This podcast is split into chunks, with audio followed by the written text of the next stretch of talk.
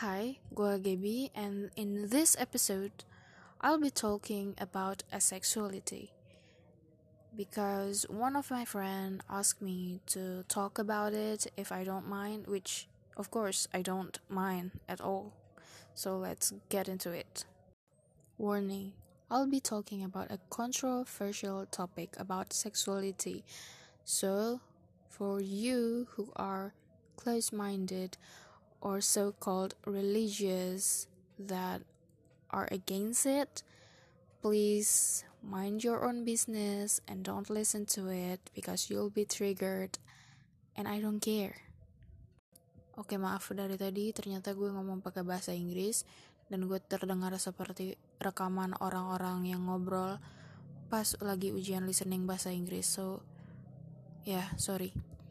Oke kita mulai sekarang oke pertama apa sih aseksual?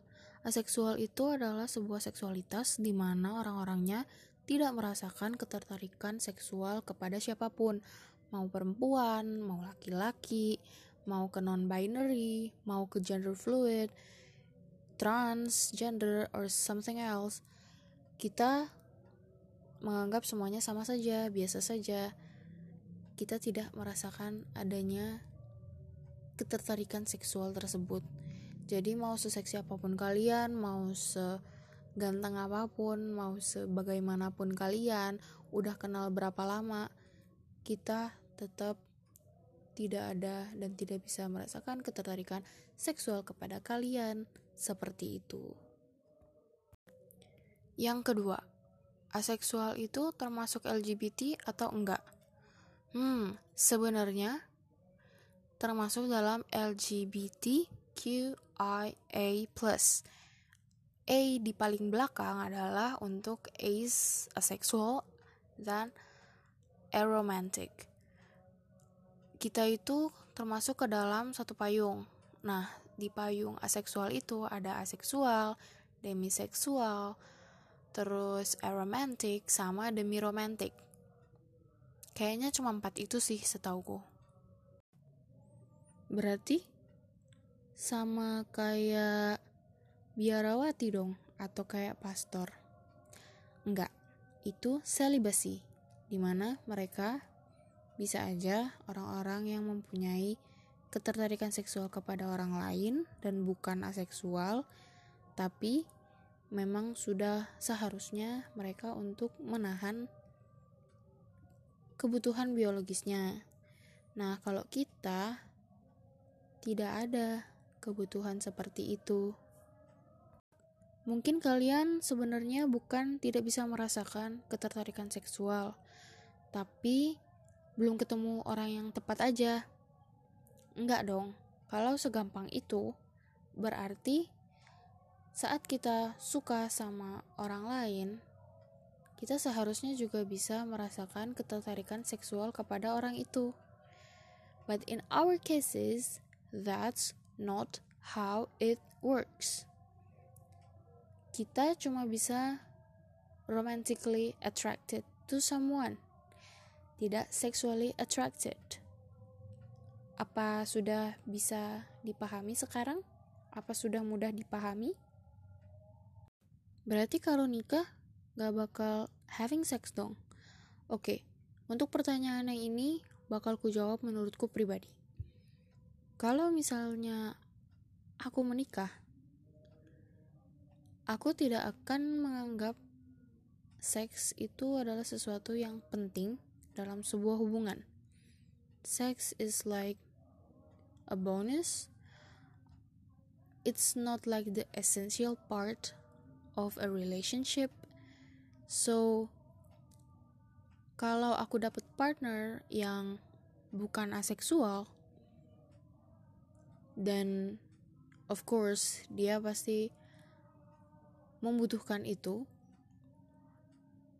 ya tidak apa-apa tapi bagiku itu bukan hal yang penting dan harus dilakukan, apalagi tanpa tujuan.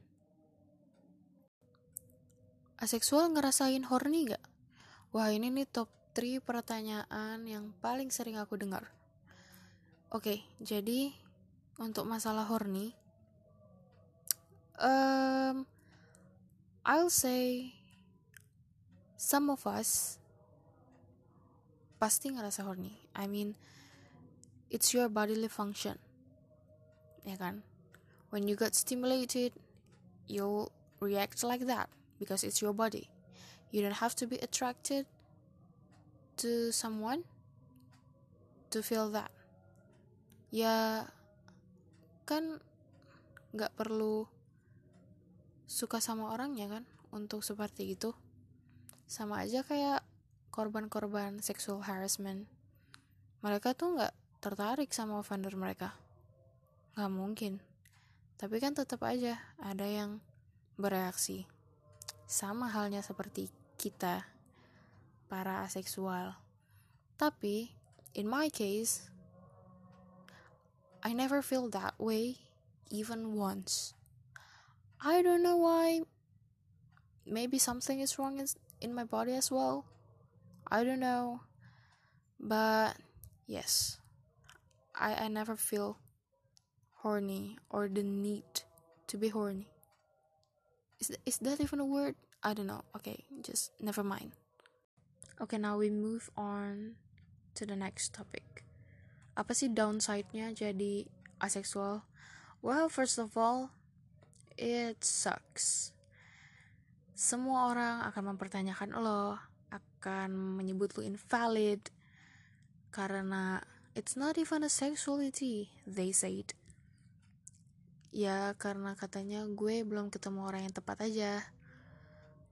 Funny.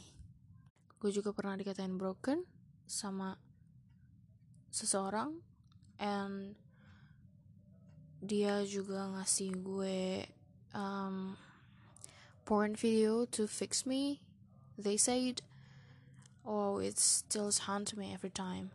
But it's okay. I I'm I'm I'm good at it. I'm now I'm just good at handling you know like porn and adult stuffs.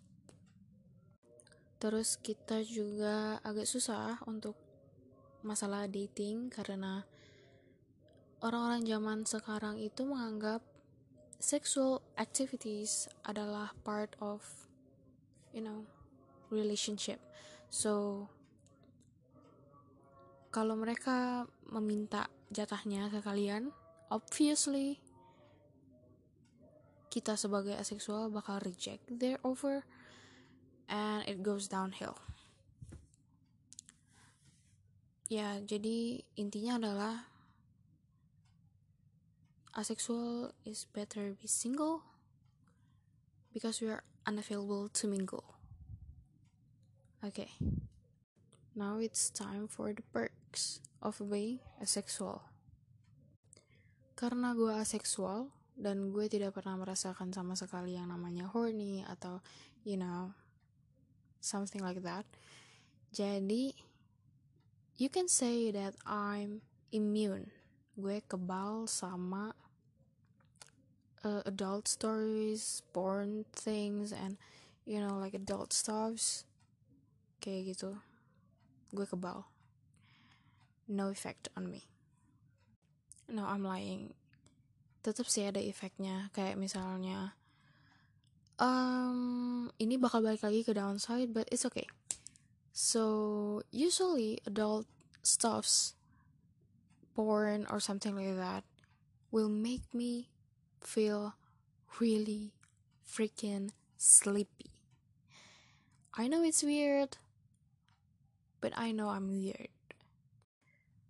Perks yang kedua, keluarga gue itu adalah keluarga yang sangat-sangat taat beragama. They're like a devoted Christians. Jadi, mereka itu berprinsip no sex before marriage which itu bukan tantangan ataupun hambatan bagi gue dalam hidup sama sekali bukan.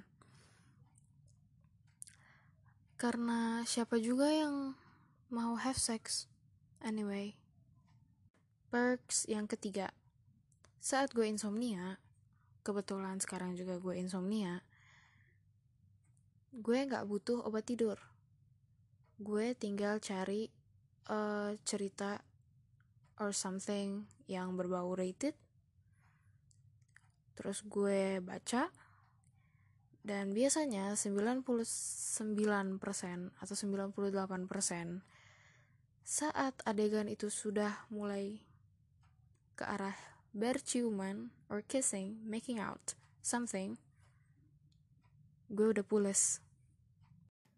Kayaknya segitu dulu cukup untuk topik ini dan gue akan melanjutkan masalah aseksual ini di podcast selanjutnya. Jadi, thank you for listening.